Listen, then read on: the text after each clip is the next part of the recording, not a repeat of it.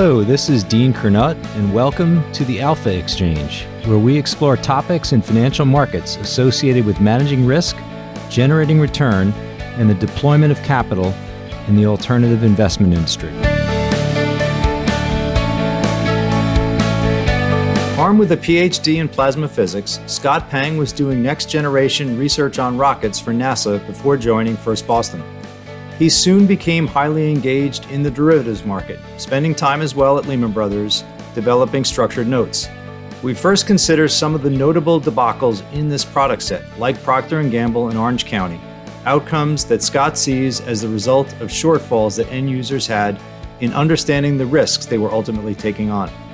Seeking to close this gap, Scott wrote a book, The Structured Note Market, a deep dive into the financial engineering that underpinned the creation of these products. We next turn to Scott's time at Secor Asset Management, running portfolio solutions and working with global pension plans on asset liability risk. Here, Scott shares his perspective on the recent blowup in the long dated gilt market, stating that in some ways this was an accident waiting to happen, given the mismatch in duration exposure required and that accessible through the cash gilt market.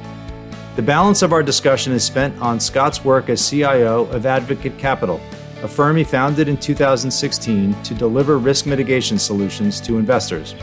Part of this product suite is the RRH ETF, a vehicle designed to protect investors from rising rates through a combination of exposures that serve as cost effective proxies for being short duration.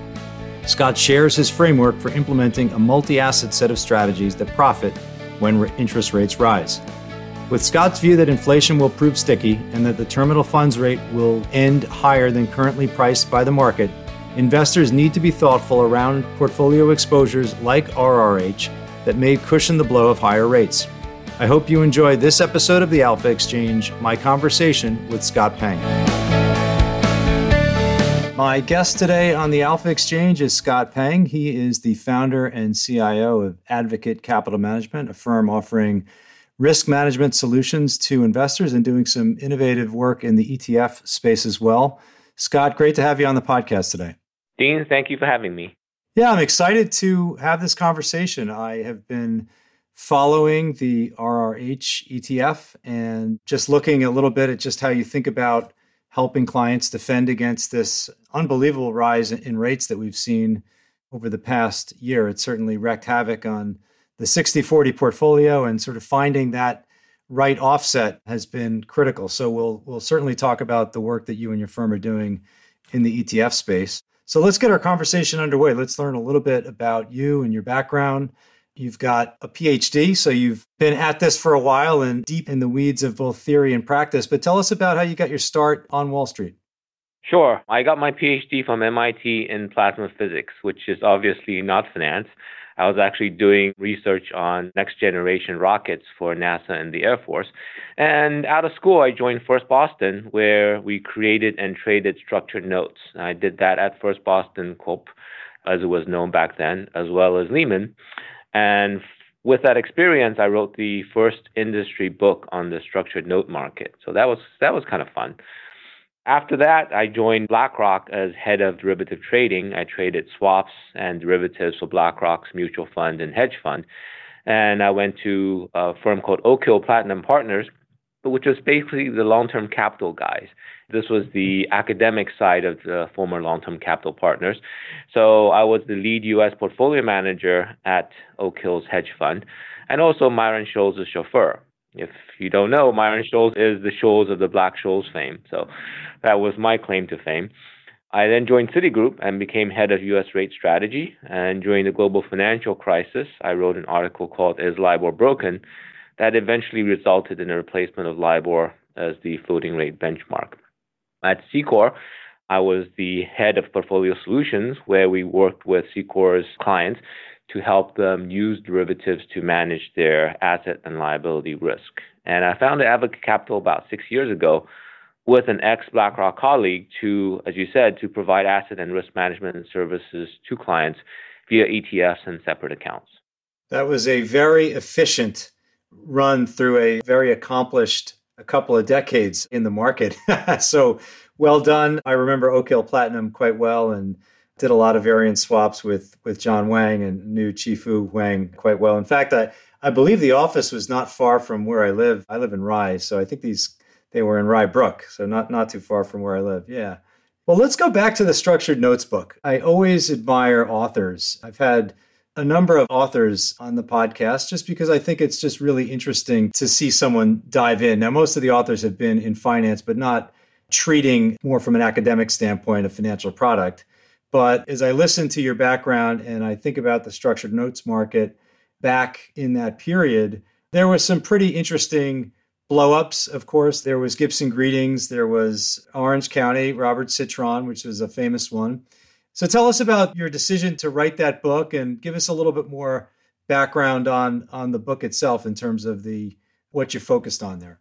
Sure. When I was at First Boston Lehman, we created and traded structured notes. And structured notes, for those who don't know, are basically notes issued generally by U.S. agencies like Fannie Mae, Freddie Mac, and they had derivatives included in them so that it could help clients express whatever view they want. If a client said, "I think S&P is going to go up by 200 points in the next month," you can create a structured note for that.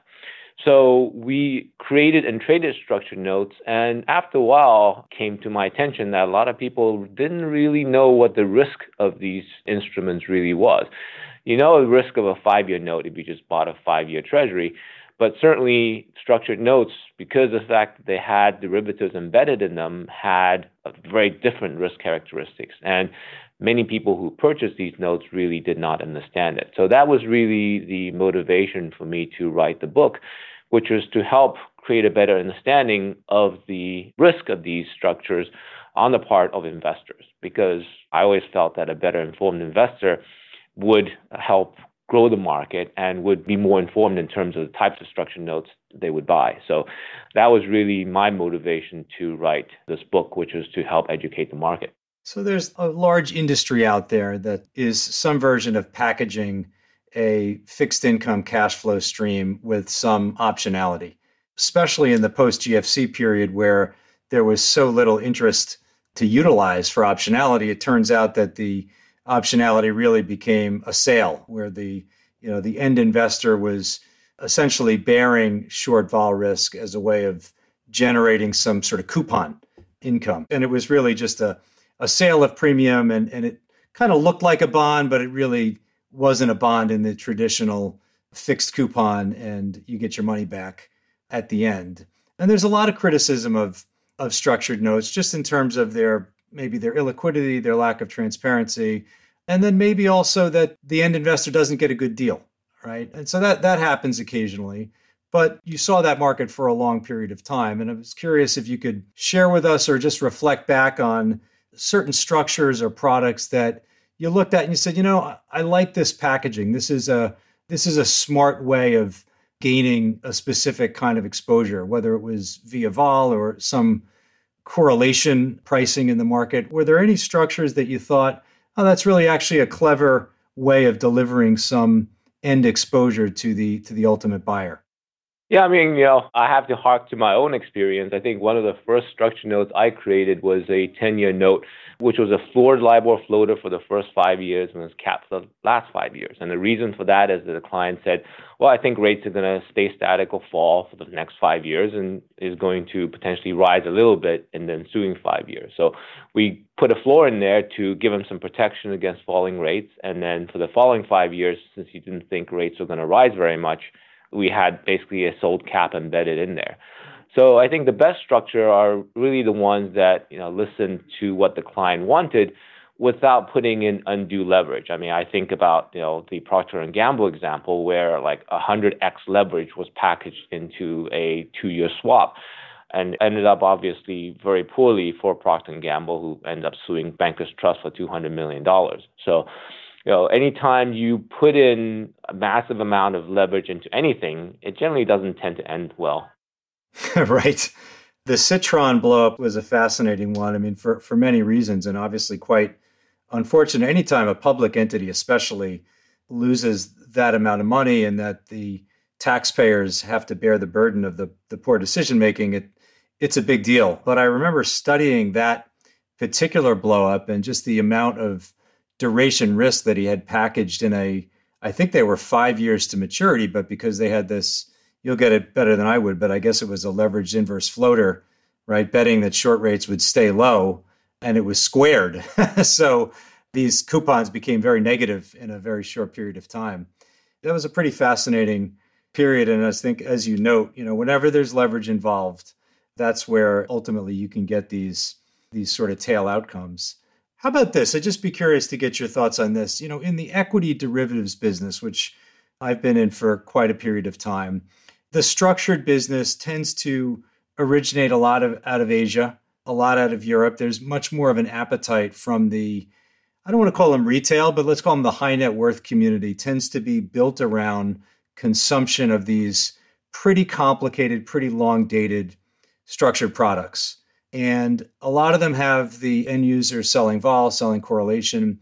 And the books, the Wall Street books, tend to get very, very big with certain types of complex exposures. Some of them are dividends, some of them are long dated vol, sometimes long dated correlation.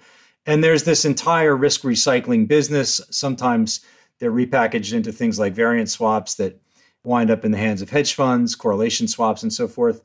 I'm wondering is there an equivalent of that, or was there an equivalent of that in terms of the structured note business on the rate side? Are there exposures that banks wind up getting either long or short that they then have a natural and strong bid for in terms of risk mitigation, covering off risks that they might like to have, but they got so big in them? How does that kind of ecosystem of long and short complex exposures tend to clear the market on the rate side? The issuers generally swap out of it immediately because all they want is cheap funding. So they would not be retaining the risk on their books at all. So if Citi issues like equity linked note on the backside, they'd be fully hedged out. So they would not be hedging out later. Right. So if they wind up with some sort of vol risk, some sort of correlation risk, and I was specifically interested more on the, the rate derivative side, because in the equity derivative side, a long dated, let's say, reverse cliquet, which is a common retail product, you know, that's the sort of thing that can get repackaged into whether it's correlation swaps, variance swaps that hedge funds might step in and be the other side of. You know, so the banks like the risk, they like the price that they either sold vol at or bought it at, but they get so big in it that they want to see it offset somewhere. And oftentimes they're using hedge funds to do that. And I was curious, is there a similar sort of risk recycling process that happens on the rate side? I think on the rate side, pretty much all the structures that I've seen and been involved with are almost hedged out immediately because you know swaptions can go out to 10 30 years so it's not like an equity space where once you get past two years then you know the leaps market really sort of dies off right so in, in equity space they actually want to keep that risk, as you said, for you know, specific purposes. But on the fixed income side, they can get rid of that risk pretty easily, pretty far out. I think the only exception would be things like variance swaps, where they sort of have to delta hedge it. Right, right. Okay. Yeah, no, I just was trying to draw some corollaries between the complex equity derivative market and maybe some of what trades on the rate side. So let's walk through a little bit about your time at Secor running the Portfolio Solutions Group. I'd love to learn a little bit more about that time there and, and the types of interactions you had with with Secor's end clients. As I think back, it's a insanely low rate period, negative rate period in some cases. So that presented a very unique set of challenges, I would say, for long dated liability management. But walk us through what that effort was, and then maybe we can talk a little bit more about some specifics in terms of the client interaction and solutions. So when I was at Secor, we worked with global pension plans, which was one of the key clients, in terms of thinking about asset liability risk and asset liability management. And one type of client we worked with was UK and European pensions. And those in the market would know that recently UK pension plans had some great difficulty after the new budget that was released by the UK government a couple of months ago. They had rates spiking up in very short order, and that put UK pensions in a world of hurt. And the reason is that a lot of UK pension plans tended to use the derivative market to hedge out their asset liability risk. And it's really for a very good reason. And the reason is that the UK bond market, the gilt market, is not that big. You know, you're talking literally about five, six hundred billion of long dated gilts versus a UK pension market that's like two or three trillion in size. So they, really couldn't source sufficient amounts of duration from the gilt market, and so they almost had to go to the derivative market. But that creates a problem because, as you know, if you're doing these OTC derivatives, you're not actually spending the money, you're putting up only a small amount, and you're exposed to the mark to market of the hedges of these long dated swaps. What pension plans did with the rest of the money was they invested in assets, typically, you know, some in the public market, but some in the private market that aren't super liquid. And even their public market investments, where they give it to investment manager to manage, they can't source liquidity outside of, say, a monthly cycle. So when interest rates rose very rapidly over the course of a few days, a lot of these pension plans got caught off sides. They couldn't generate sufficient liquidity, and the mark to market on these swaps quickly blew through whatever cash margins that they had. And so they were on the edge of having to liquidate these hedges because they couldn't hang on to it anymore. And that was when the Bank of England had to step in. So that was a very interesting experience because a few years ago when I was working with them, you know, you could sort of potentially see this coming. And it didn't happen for a long time because we were in a four de- decade long bond bull market where interest rates dropped. So when interest rates were dropping, these long dated receive swap positions did great. They made lots of money, and pension plans could take this money and invest it in different assets. But in the last couple of years, when rates rebounded, that is really when the rubber meets the road and the tide is receding and you really see who is swimming without pants. And a lot of these pension plans didn't have sufficient amounts of cash buffers. So it was a very interesting situation that really came about because the UK pension universe was restructured about, I would say, 10, 15 years ago when the UK regulators forced UK pension plans to really have to tighten up their asset liability risk. We didn't have that tight a risk constraint in the US, so US pension plans don't have as much problems as UK pension plans. The first thing you said, and I've read about this elsewhere, is just that you had a market sizing issue that the necessary duration exposure was just not available through the cash market. And so that's really interesting. And I don't know if that is a regulatory, I don't want to say failing, but it's something where, as you say, there's only uh, one other way to get it, which is through some manufactured duration, which involves some form of leverage through the swap market. As that problem was materializing, where the needs for duration exposure outstripped the supply of it via the cash market. Was that a conversation amongst people like you who were looking at these types of trades? Was that a conversation amongst people in the seats at these pension funds that, hey, this is a risk that we're taking on at that point? I think it's pretty obvious to most participants that this was a risk. And again, when rates were just monotonically dropping, everyone was making money hand over fist on these swaps and things were great and you know these concerns kind of got put on the back burner. And again, it wasn't really until two years ago when rates hit all time lows and started rising that this really bubbled to the surface. So you can say this is a problem sort of four decades in the making, if you will. And the other part of it is that anytime we use leverage, any, any product that has leverage, as we think about our exposures, we have to use some vol metric. Typically, we're looking backwards, we think that backward looking volatility at least is somewhat informative about the future, never perfect for sure. But as we size these trades, we've got to use some vol assumption to size them. And that's what's going to get us our value at risk, whatever you want to call it. And so I'm, I'm just wondering, just in terms of the way in which these trades were sized and the vol assumption that came in, because obviously there was a spark that was there was this budget that was very poorly received by the marketplace. And so realized volatility just outstripped the market's ability to bear the mark to market, so to speak. What about that part? As you look at the kind of vol assumptions that were being made around worst case, call it three standard deviation type moves, Was that a part of the failing here? Were they lulled to sleep by not just low rates, but the low vol of rates that persisted for years? Yeah, I think the three sigma is not a bad measure. The real question is the sigma, right? And how far back you take that sigma.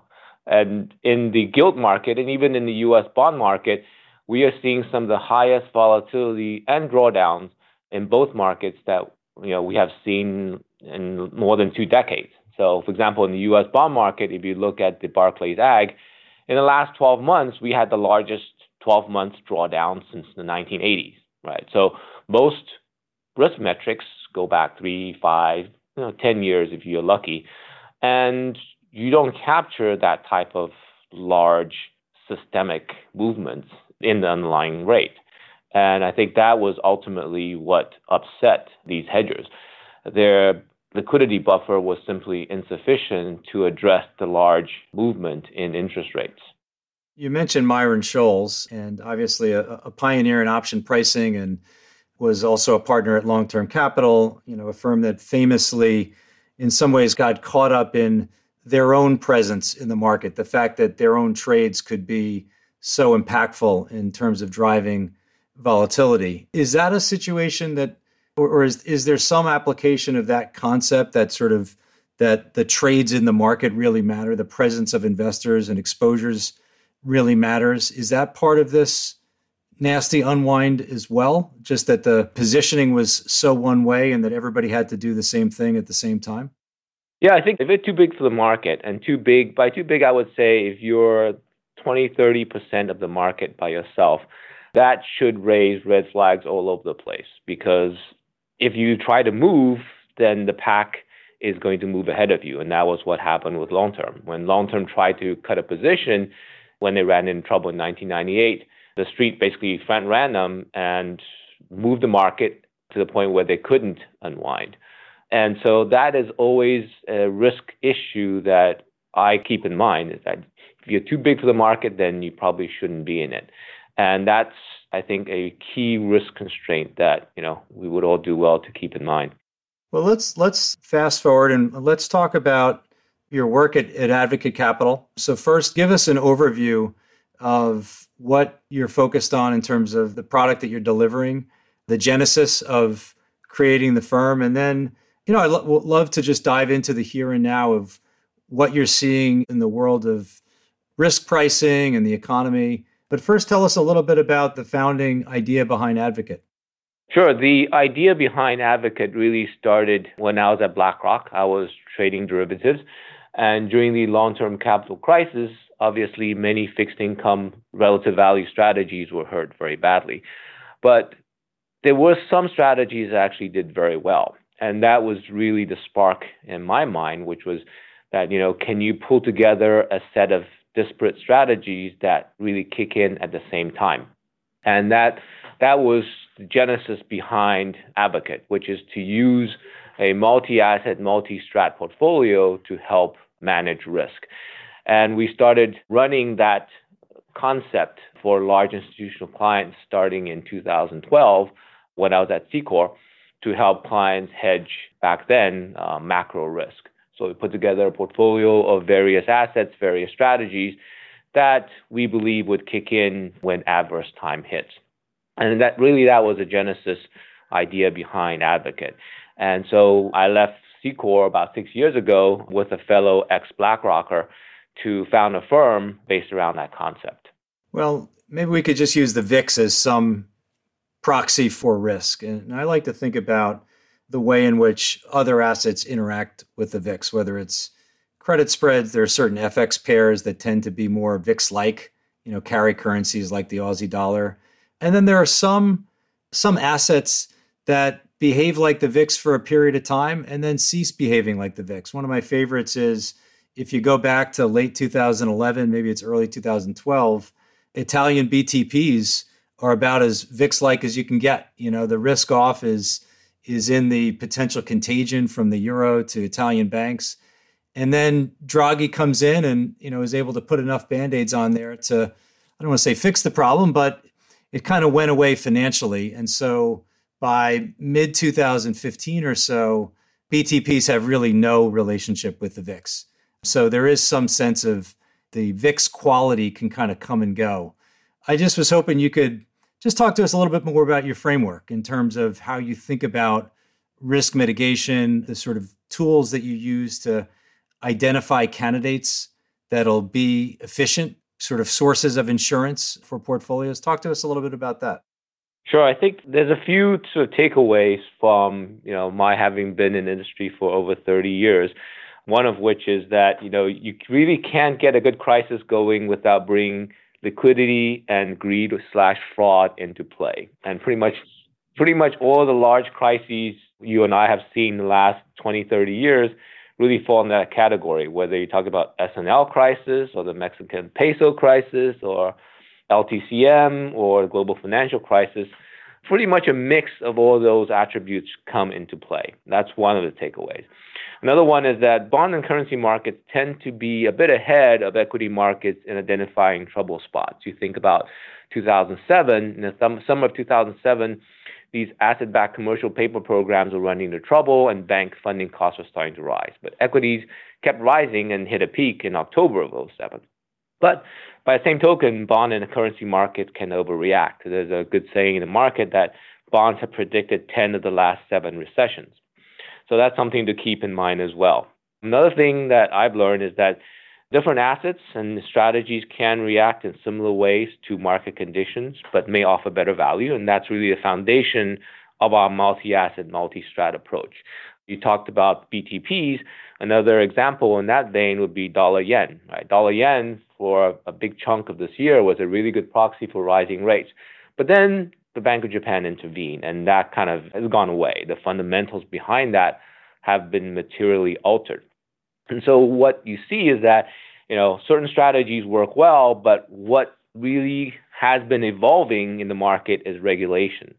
The regulatory environment was less and less in the 90s and 00s and more and more post global financial crisis. And regulations change the nature of strategies and markets. So if you look at the fixed income market, right now, fixed income markets are much, much less liquid in terms of products such as treasuries or swaps versus pre global financial crisis days or even 20 years ago.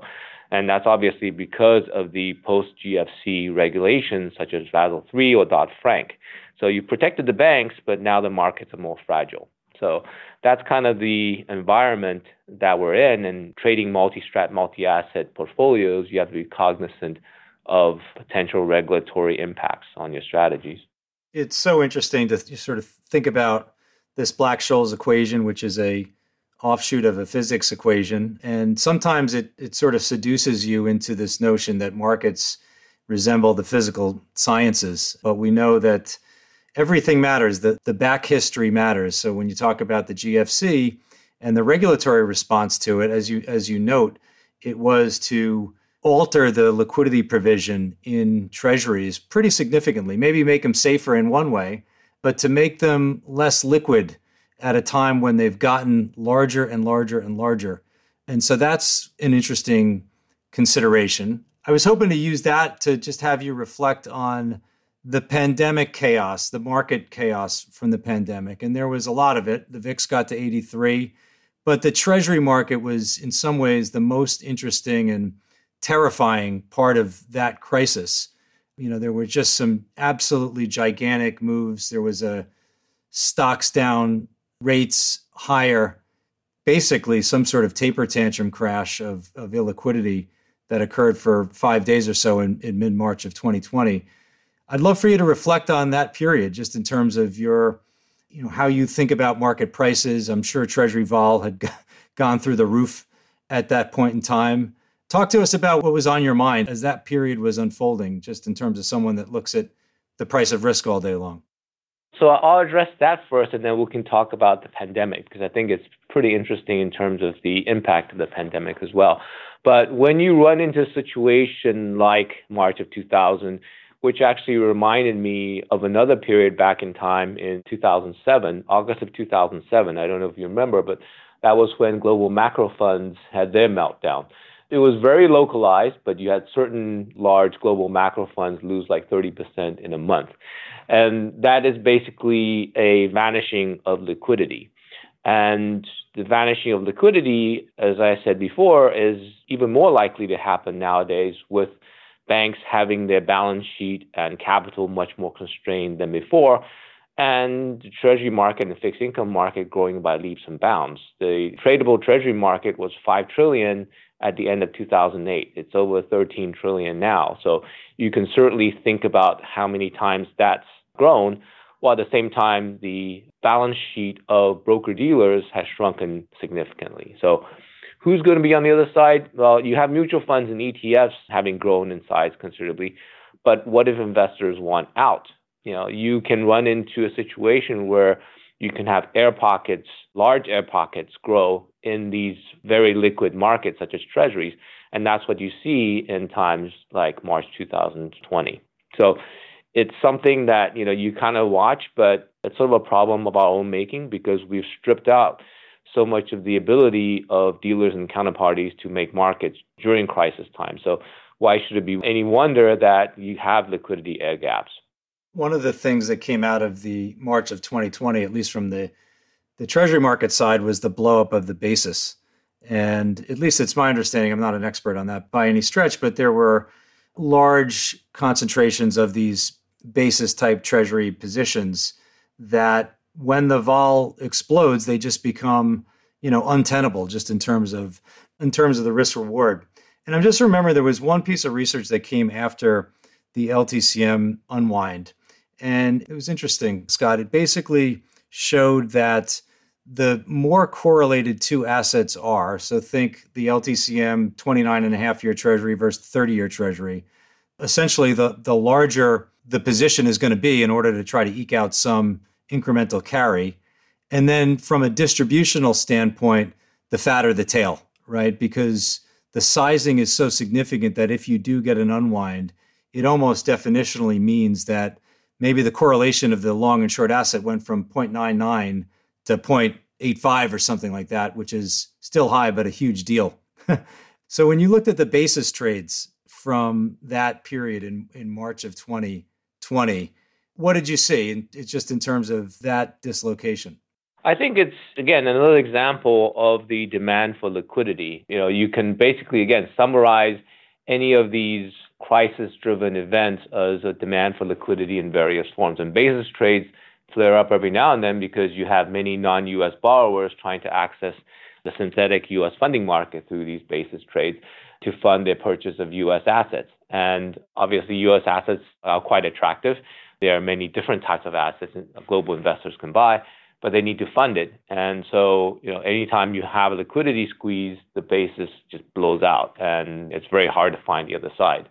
We talked a little bit about the crisis in the markets from the pandemic, but talk us through your rendering of the pandemic itself, just in terms of the economic impact. I know you've done a lot of thinking and writing on the inflation impact as well. So, talk to us about the aftermath of the pandemic and sort of its its ongoing impact on the economy and inflation? Sure. I think you can think of the pandemic as a play in two acts. So the first act is the core goods inflation, where economy shut down, the global central banks pumped in massive amounts of liquidity and also extended un- unemployment benefits. So when the economy started up again, you had Fed stimulus plus pent up consumption plus everyone's goosed up their savings, so they're all willing to spend money. And then we also have supply supply shock and supply chain snafus. So that created the highest inflation since 1983, and inflation during that period of time was really driven by core goods, and that's very unusual. Since 1960, core service has led inflation 93% of the time. So only 7% of the time has any inflation bout been led by core goods.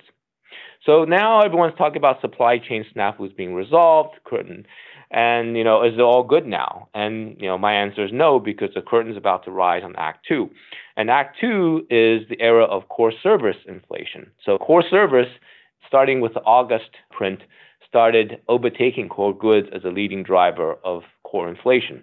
Core service is going to be a lot harder for the Fed to get its arms around because one of the big contributors to core service is labor cost.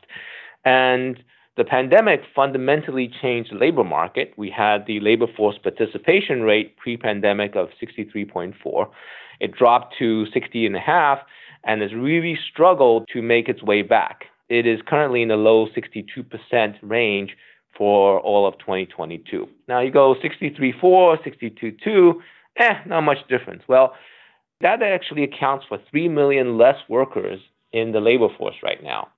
And that is why the labor market is so tight and why the Fed at almost every meeting, every comment talks about how tight the labor market is, because we now have 3 million less workers.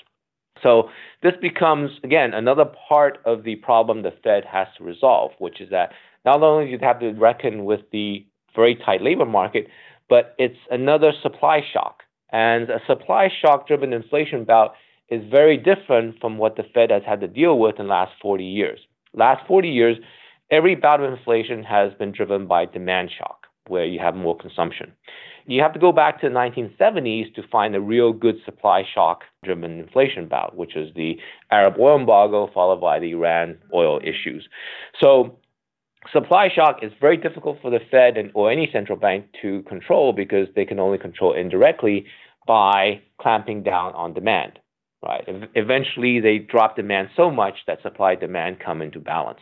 So this is why we think that the Fed really has to raise rates a lot more than they have in the past. And we think that if you look back at longer term history, the Fed funds rate has exceeded core CPI by about 2.5% up until the global financial crisis. So core CPI right now is 5%, even if the Fed drops it to 4%, that is really compatible with a target Fed funds rate that's higher than 6%. And that's really what we think the Fed has to do to hike rates to bring inflation under control.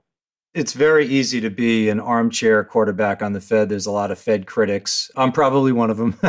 but, you know, I, I, look back on that period post GFC, and, and obviously the scars from that financial firefight were going to be long lasting. Anytime there seemed to be a bout of risk off where maybe long dated break even started to fall. You sort of get a PTSD, I think, as a central banker that, okay, is this about to happen again? And there's emergency QE, which the Fed did in 2008, and the Bank of England, as you talked about, in some ways just did a month ago or so. And then there's post crisis QE, where the Fed is buying bonds for years and years after the the heart of the financial crisis. It's buying bonds when GDP is two plus percent. You know, inflation is maybe 40 or 50 basis points below target. It just seemed like it lasted longer than it should have. And I'm just I'm wondering just in terms of as you think about the the central bank's kind of reaction function these days in terms of where you see them going. How can you put this in context for us just in terms of what you expect the Fed to do? Well, I think I don't blame the Fed for everything, as a lot of people might do. I think the pandemic really sped up what would have happened over the long period of time. For example, the drop in the labor force participation rate.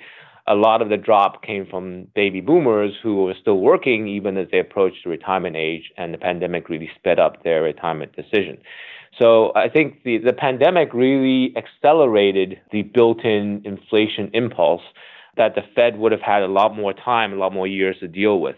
So I don't really blame the Fed for for all this. But on the other hand, now that we have inflation and now that we have still global shutdowns, we still have China with their zero COVID policy. And China, frankly, is going to be exporting inflation rather than exporting deflation, given where it is in its economic development. I think the forces and the winds are really starting to blow behind high inflation versus what it was in the past four decades. We had a really the perfect storm for lower rates in the past four decades. Now we have the perfect storm for higher rates. We have inflation, we have labor market. We also, by the way, have central banks selling bonds, which is not a minor thing. We're talking about trillions in the case of the Fed. So all these winds are now starting to, to push together to create the perfect storm for higher rates. And I really think that the Fed is is not entirely to blame for all this. So you're painting a, a, unique picture here where, as you say, the expectation that rates were going to be close to zero, certainly policy rates remained so close to zero for so long. Long dated rates obviously got to exceptionally low levels as well. And so you're painting a very, very different picture, not just now, but in the period that is approaching. So tell us just in terms of the risk management strategy, the solutions, the conversations that you have with clients of, of Advocate Capital. What does that look like now in, in the context of what is a unique interest rate environment?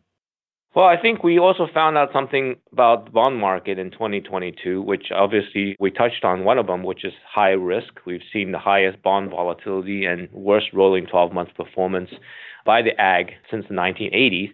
What we've also seen is a rising correlation between equities and bonds and also across asset classes. And that's something which I think a lot of people are starting to be more concerned about. Equity bond correlation, if you take S&P 500 versus the bar, uh, the Bloomberg Ag, was negative 0.4 in 2019, is plus 0.7 in the last 12 months. And that's something that the market really hasn't got a good feel for. You know, we're all used to negative equity bond correlation post 2000, and that was in a low inflation environment. But keep in mind that pre 2000 equity bond correlation was positive for over two decades. So, in our view, in a high inflation, and high interest rate environment, positive equity bond correlation is likely to be the new normal. And what does that mean? That means that investors who have multi asset portfolios or equity bond portfolios are going to see much higher risk than they have been used to or accustomed to using data over the last 20 years.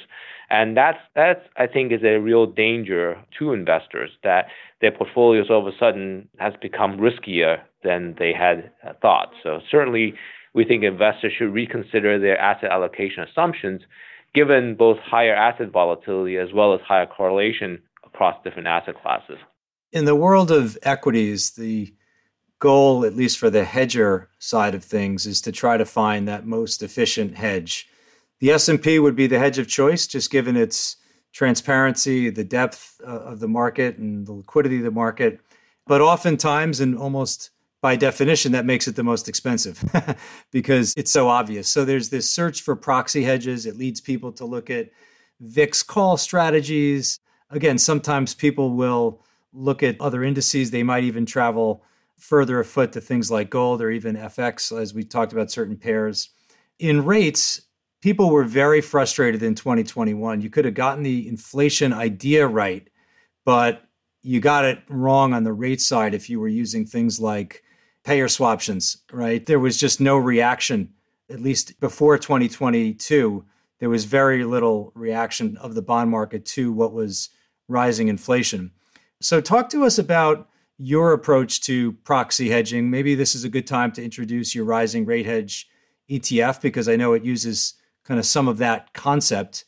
So, walk us through how you think about, you know, let's call it hedging against higher rates and, and the mix of instruments that you'll look to to accomplish that? Sure. When we started thinking about our rising rate hedge ETF, we looked at the market and pretty much all the products that's out there are either shorting bonds directly or they're long options to effectively short bonds. And we thought that there might be a better way or a different way in terms of addressing the rising rate hedge product. I worked as a hedge fund and mutual fund portfolio manager, and I've worked with multi strat portfolios pretty much all my life. And we thought that this was time to bring our multi asset, multi strat approach to the rising rate world. We've been applying it to help institutional clients manage risk for about 10 years, and we thought it was time to bring it to the ETF world. And the advantage in our perspective of adopting a multi asset, multi strat approach is at least twofold. One is that it allows you to monetize strategies that do well and then rotate your risk allocation to other strategies that are still cheap uh, without losing your exposure to a rising rate environment. Versus if you're just short bonds, well, if you take money off the table, you're less short bonds. So you've reduced your exposure. Another advantage of a multi-strat portfolio is allows us to position and reposition our portfolio as market conditions change.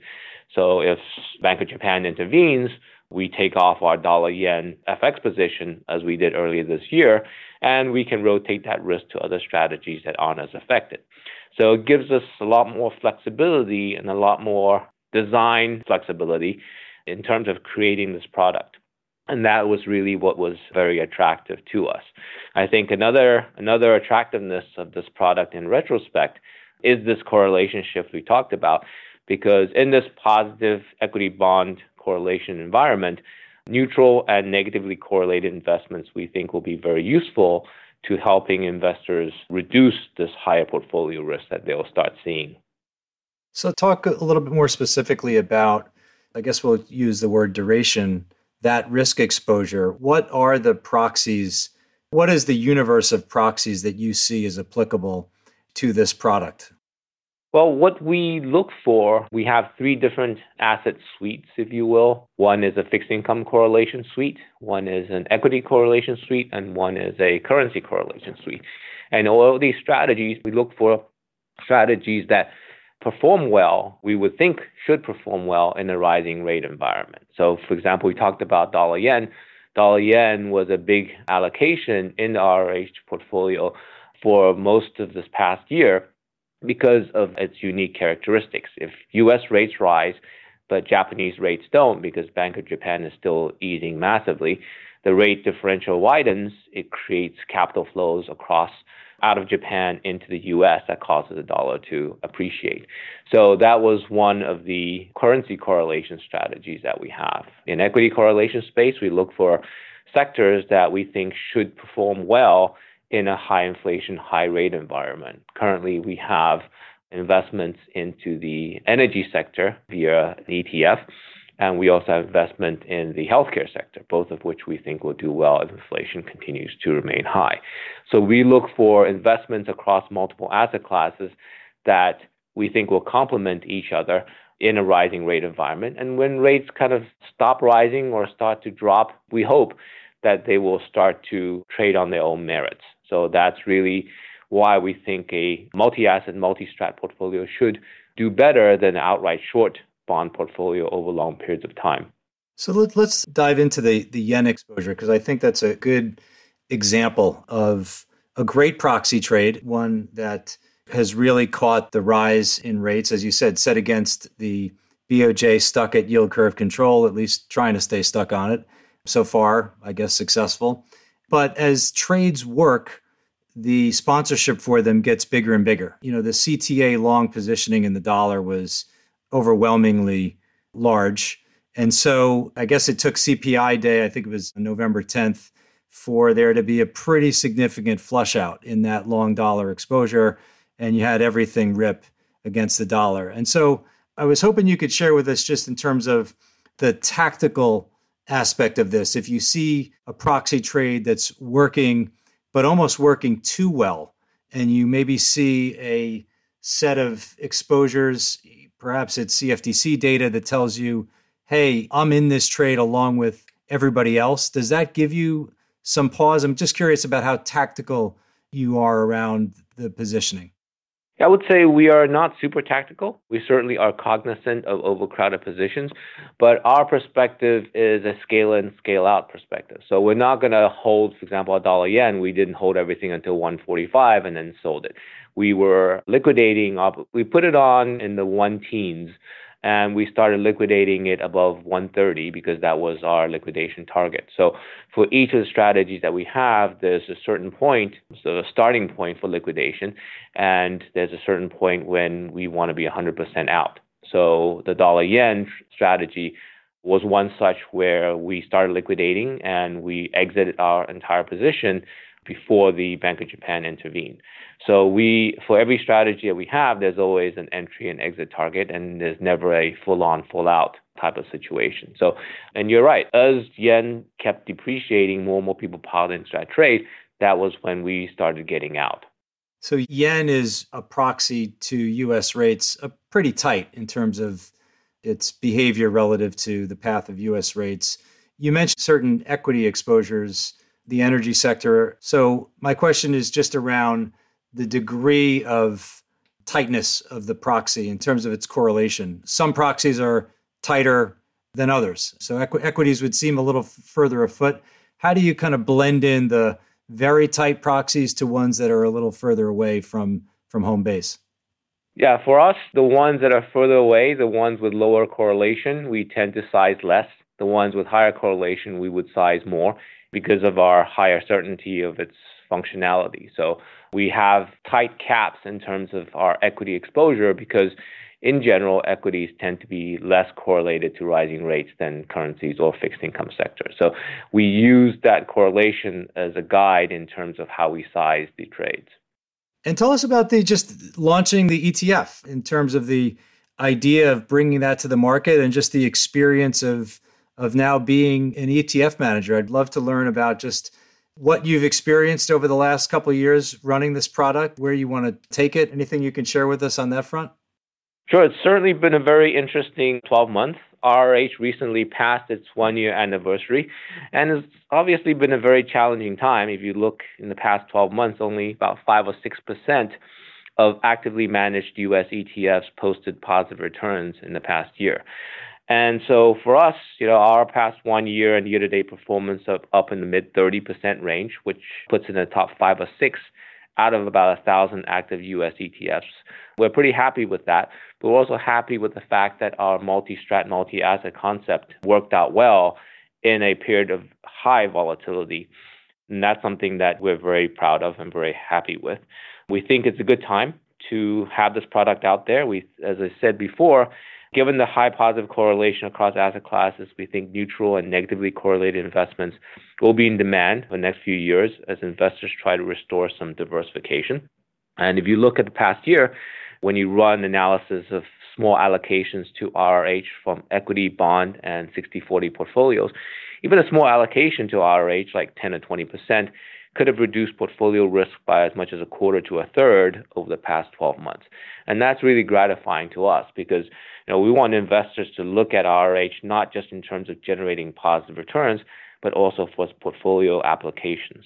So it's been a very interesting time. It's been highly stressful at certain times, but you know, we've been pretty happy about the product. We're very happy about its reception. And what we want to do going forward is really to help spread the word about RRH's portfolio benefit and you know to potentially work on applying our multi-asset, multi-strat approach to other risk arenas. So stay tuned. You make a great point there, and just in terms of it's amazing that you're up 30%. That's a great accomplishment. I think the more important part is investors are challenged more than ever to put a portfolio together where the co movement of the elements of the portfolio is not so significant. And the leaning into that negative stock bond correlation for years and years became you know a real crutch and uh, maybe that'll come back at some point in time but i think you also make the point that when inflation is on the higher side the correlation tends to be muted and in some cases positive. So there's nothing obvious to argue that you're suddenly going to go back into this strong risk on, risk off environment. One of the things I also wanted to ask you, Scott, was just around the yield curve. You know, I'm thinking back, and you'll remember it much better than I do, but the the Greenspan conundrum, right, where he he, he, he tightened by 400 basis points, and the long bond went up maybe 25 basis points, or the 10 year went up 25 basis points in yield. And I think it's twos tens are minus 75 right now. You can argue that if the forwards are realized, I think you get to a 5% policy rate by May of next year. So if the 10 year doesn't move, you'll have 125 basis points of inversion, at least between you know the policy rate and the 10 year.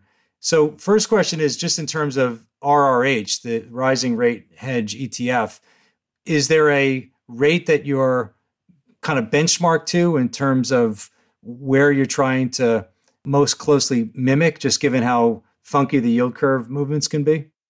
We tend to look at the 10 year part of the curve. And again, this is sort of where the conundrum comes in, right? When Chairman Greenspan talked about conundrum, I think part of it was out of frustration because you know, the Fed is hiking rates and the 10 year rate just keeps on dropping. And he's like, what's going on? Why is it doing this? And it's happening now, and I think it works against the Fed because not all of our economy runs on short rates. A big chunk of the economy is dependent on intermediate and long term rates. For example, 30 year mortgages is based on 10 year part of the curve. So when Fed hikes a lot and the 10 year Treasury yield stays put or drops, that's actually adding more liquidity back into the market. And it really means I think the Fed has to do more than it wants to because the liquidity conditions are still quite loose given how low long term rates are. So, long term rates and the inversion of the curve I think will continue to happen. I think 125, sure, why not? Certainly, if you look back into this sort of 80s type of data, you see inversion on the order of 150 basis points, if not a bit more. So it's definitely not a given that you know 75 basis points, twos, tens is is kind of the minimum level. I think there's certainly room for it to invert more. And if it inverts more, then the Fed has to do more. So it sort of becomes a self-reinforcing cycle. Yeah, and it, you know, I'll tell you, it's it's really interesting. I mean, it's all counterfactual, but we'll never know. It didn't seem to me that that post-emergency QE period, that long period post the GFC, and you know, let's call it out to 2017 or 2016 or so, it did that much to raise inflation. And so you just got to wonder how much success they're going to have combating inflation because some of these are unique they're uniquely sourced period types of inflation that it's not obvious that higher rates are going to kill it so quickly. So it could be a long haul. It's quite interesting. And Scott, this has been an excellent conversation. I'm really glad we had a chance to do it. I love innovation in markets and especially where you're kind of delivering a very specific type of product. I think RRH fits in that category. So best of luck with with everything and growing it and congrats on creating. Thank you, Dean. Thank you for having me. You've been listening to the Alpha Exchange. If you've enjoyed the show, please do tell a friend. And before we leave, I wanted to invite you to drop us some feedback. As we aim to utilize these conversations to contribute to the investment community's understanding of risk, your input is valuable and provides direction on where we should focus. Please email us at feedback at alphaexchangepodcast.com. Thanks again and catch you next time.